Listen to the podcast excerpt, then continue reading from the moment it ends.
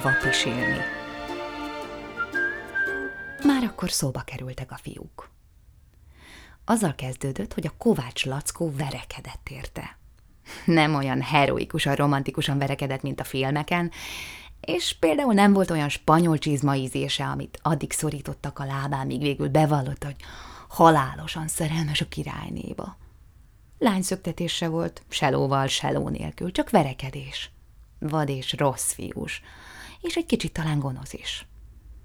Vagyis hát igazából nem is verekedés volt, hanem csak oda kapott a lackó, letépte egy mozdulattal a vargaöcsi szemüvegét, a földre dobta és rátaposott. Nem mer többé csúfolni a csajomat.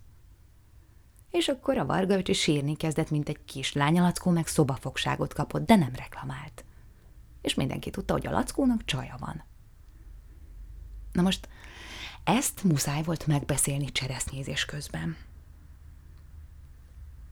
Te, azért az bátor dolog volt, hogy a lackó így kiállt, érted?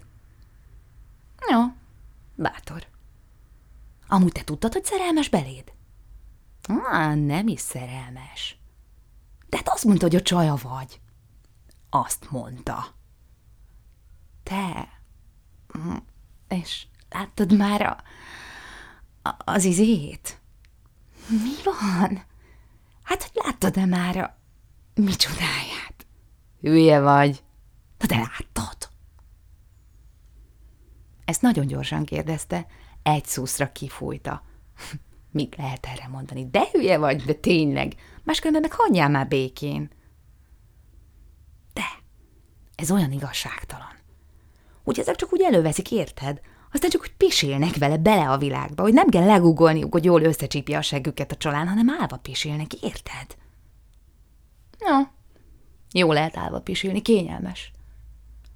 Te, figyelj, mi lenne, ha kipróbálnánk? Hülye vagy, itt a fán? Itt hát. Hogy? Le a fáról? Aha, bele a bokorba, na? És akkor letolták a kisgatyát, meg a bugyit, és megpróbálták. Le a fáról, bele a bokorba. A sárga lé meg végig csurgott melegen a lábuk szárán.